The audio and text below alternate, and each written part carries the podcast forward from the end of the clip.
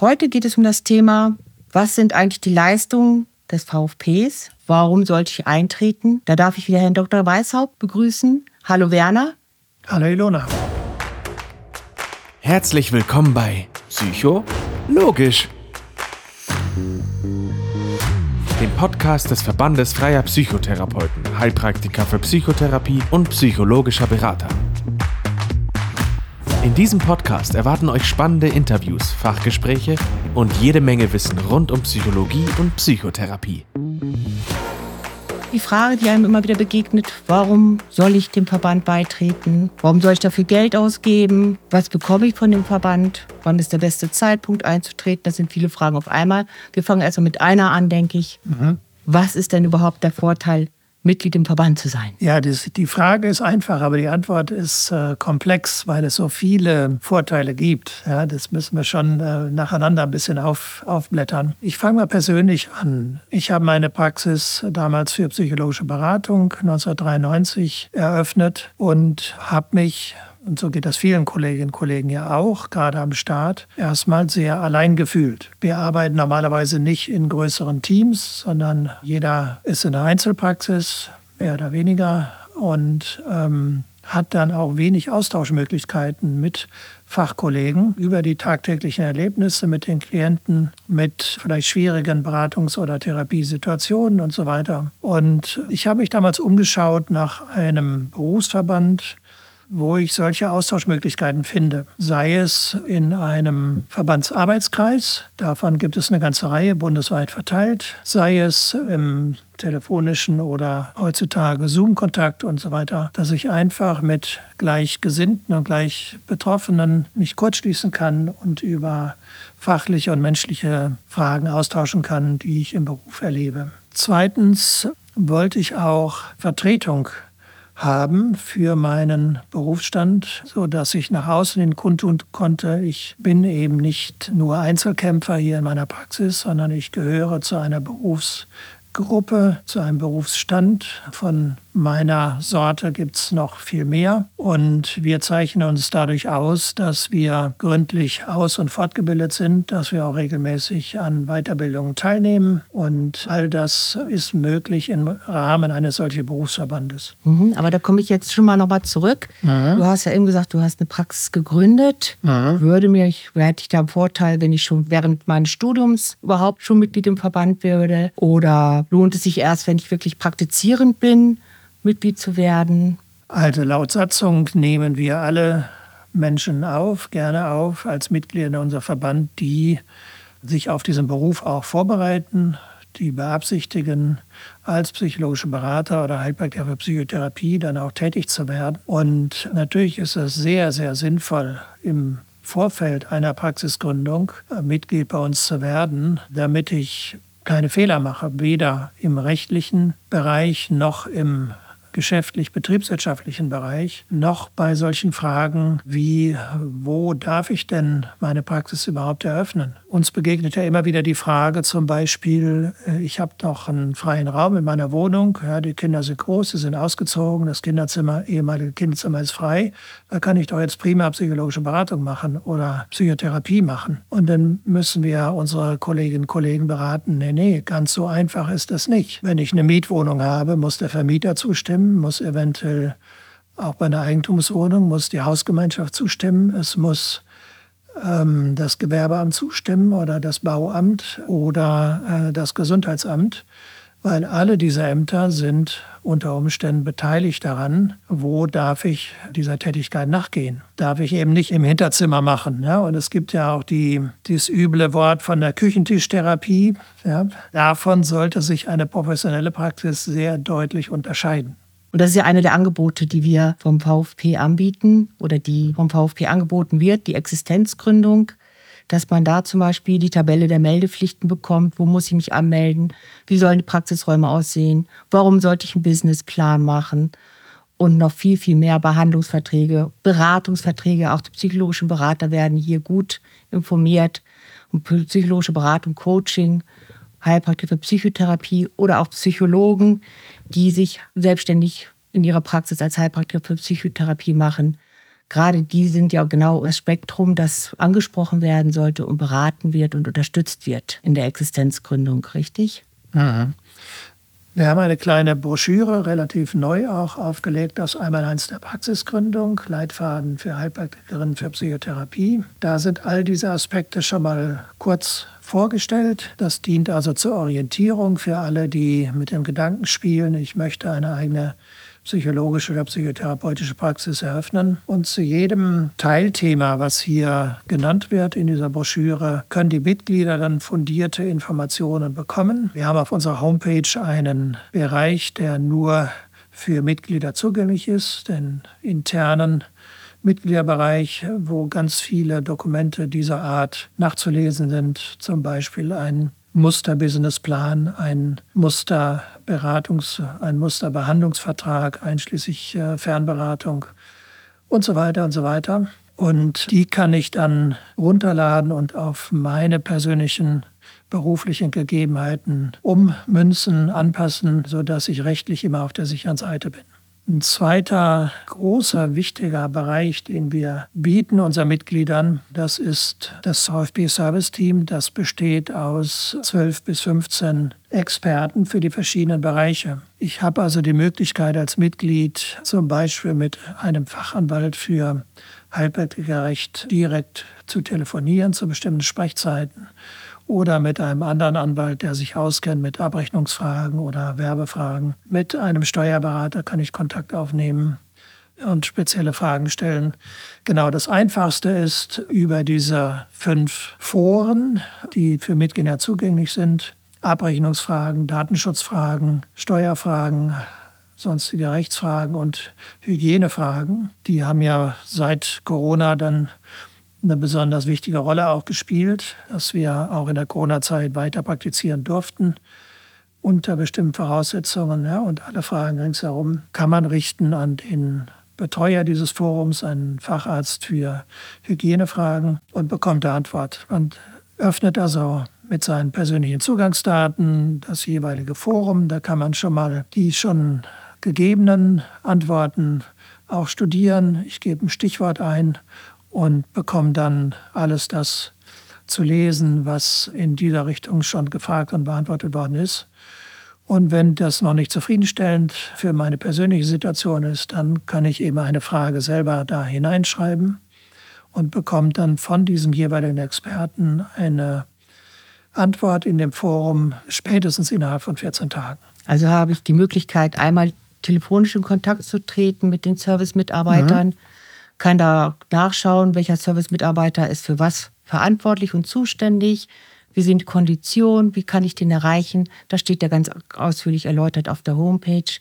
Dann habe ich den internen Mitgliedsbereich, wo mir sämtliche Unterlagen zur Verfügung stehen und die verschiedenen Foren, die von Anwälten und einem Steuerberater Aha. oder Steuerberatern ja. betreut werden. Und das ist ja schon mal klasse. Was bietet mir der Verband denn noch so? Wenn ich jetzt eine Praxis gründe, ist es ja möglich, irgendwie bei meiner Namensgebung, da gab es ja jetzt gerade Anfang des Jahres einen riesen Aufschrei mhm. durch eine große Abmahnkampagne. Darf ich mich überhaupt so nennen? Ja. Unterstützt mich der Verband irgendwie dabei bei der Berufsbezeichnung? Gibt es da irgendwelche Vorteile? Ja, auf jeden Fall. Es gibt einige Berufsbezeichnungen, die uns nicht erlaubt sind zu führen, wegen Verwechslungsgefahr mit den approbierten psychologischen Psychotherapeuten. Da will ich aber gar nicht näher darauf eingehen, was wir nicht dürfen, sondern eher herausstellen, was wir dürfen. Ähm, und die Berufsbezeichnung, die sich am stärksten und mittlerweile seit Jahrzehnten eingebürgert hat, das ist Heilpraktiker bzw. Heilpraktikerin für Psychotherapie.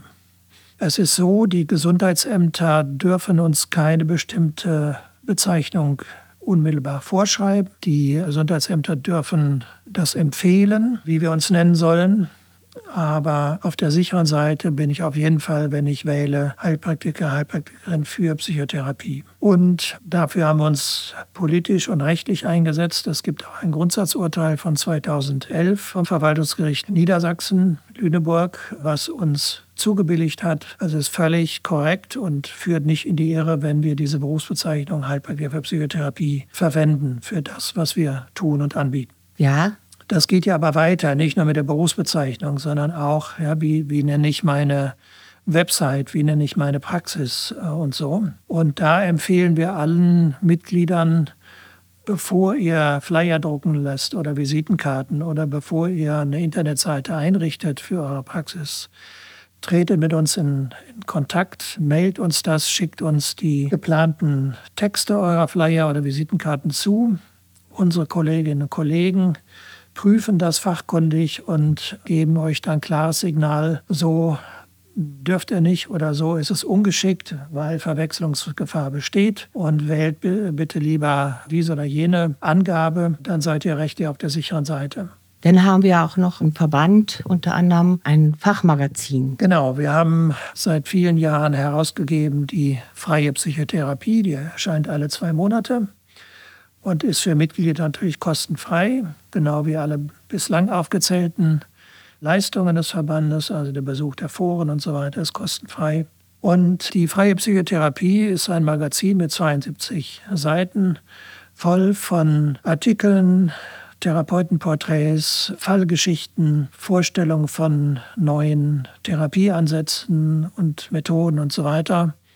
Ich bin damit Herausgeber und Chefredakteur dieser Zeitung. Und jedes Heft ist also eine wirklich bereichernde Fachvorbildung für sich in den verschiedenen Aspekten. In aller Regel interessant zu lesen. Wer sich ein Bild machen möchte von der Zeitung, findet die wichtigsten Artikel auch auf der Homepage unter Magazin Freie Psychotherapie. Da sind so ziemlich alle äh, Hefte seit 2002, glaube ich, dokumentiert. Und jedes Mitglied bekommt die aber auch als Druckexemplar zu sich nach Hause geliefert.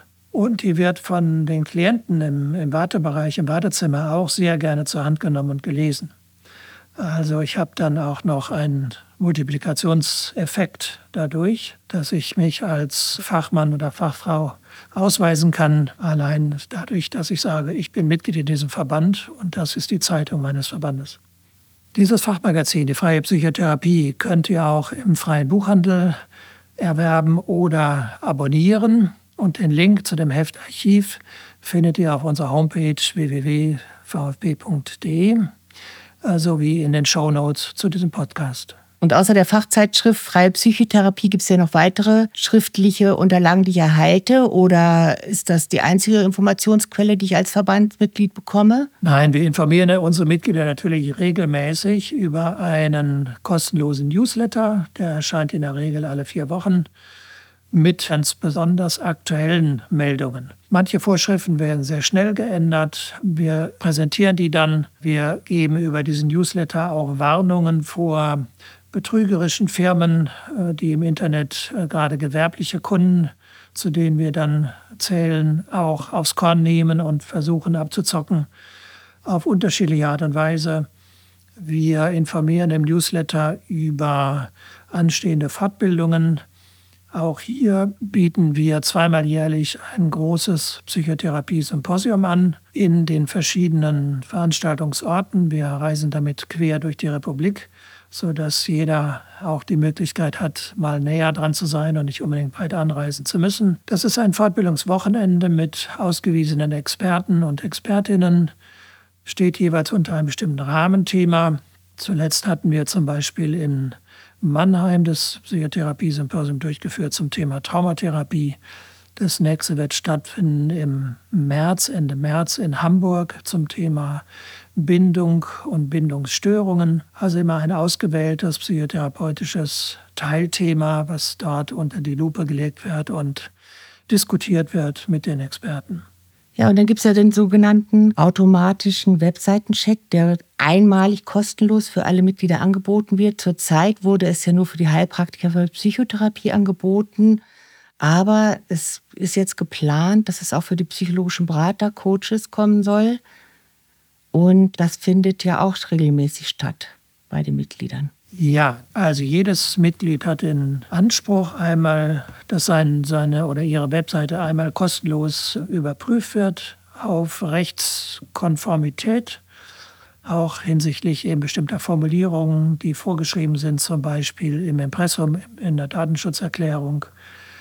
Und wir checken die Webseiten auch im Hinblick auf eventuell versteckte Heilversprechen oder Grenzüberschreitungen, die so nicht sein dürfen, die dann in der Gefahr stehen, auch abgemahnt zu werden von Abmahnvereinen oder Mitbewerbern, damit so wenig wie möglich Mitgliedern so etwas ins Haus flattert, eine Abmahnung, weil die ist in der Regel mit hohen Kosten verbunden, haben wir uns vor drei Jahren entschlossen, diesen Webseitencheck zu starten. Und äh, wie du schon sagst, wir haben das erstmal angeboten für die Heilpraktiker Psychotherapie und ab Februar nächsten Jahres läuft das auch für die psychologischen Berater, Beraterinnen und Coaches, dass unsere Experten die Seiten da unter die Lupe nehmen und dann ein freundliches Antwortschreiben an den Webseitenbetreiber richten. Pass mal auf, hier und da ist es missverständlich, formuliere das doch besser um, damit du gute Werbung im Internet platzieren kannst, ohne Gefahr abgemahnt zu werden.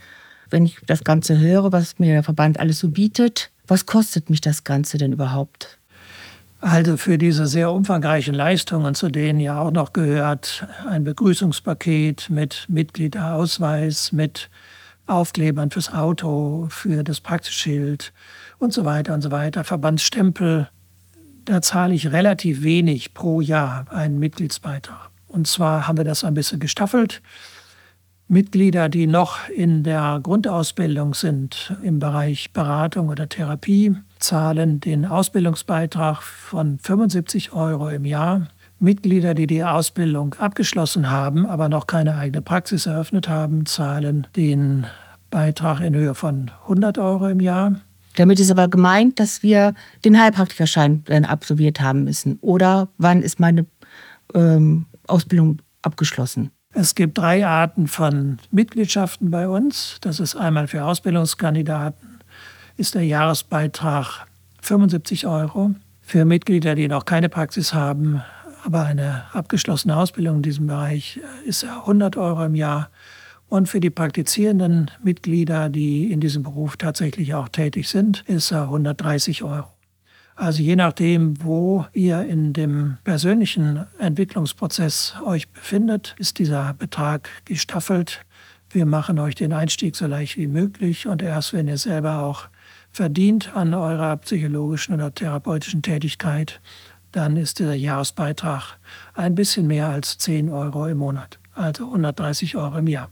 Danke dir für die ganzen Informationen und würde sagen, es lohnt sich auf jeden Fall, Mitglied im Verband zu werden, gerade wenn ich auch in der Existenzgründung bin und Unterstützung haben möchte, auch im kollegialen Bereich, Fragen zur Supervision habe, etc., was du alles so zusammengefasst hast. Ich danke dir dafür recht herzlich, freue mich, dass du da warst und wünsche dir noch einen schönen Tag. Tschüss. Danke gleichfalls.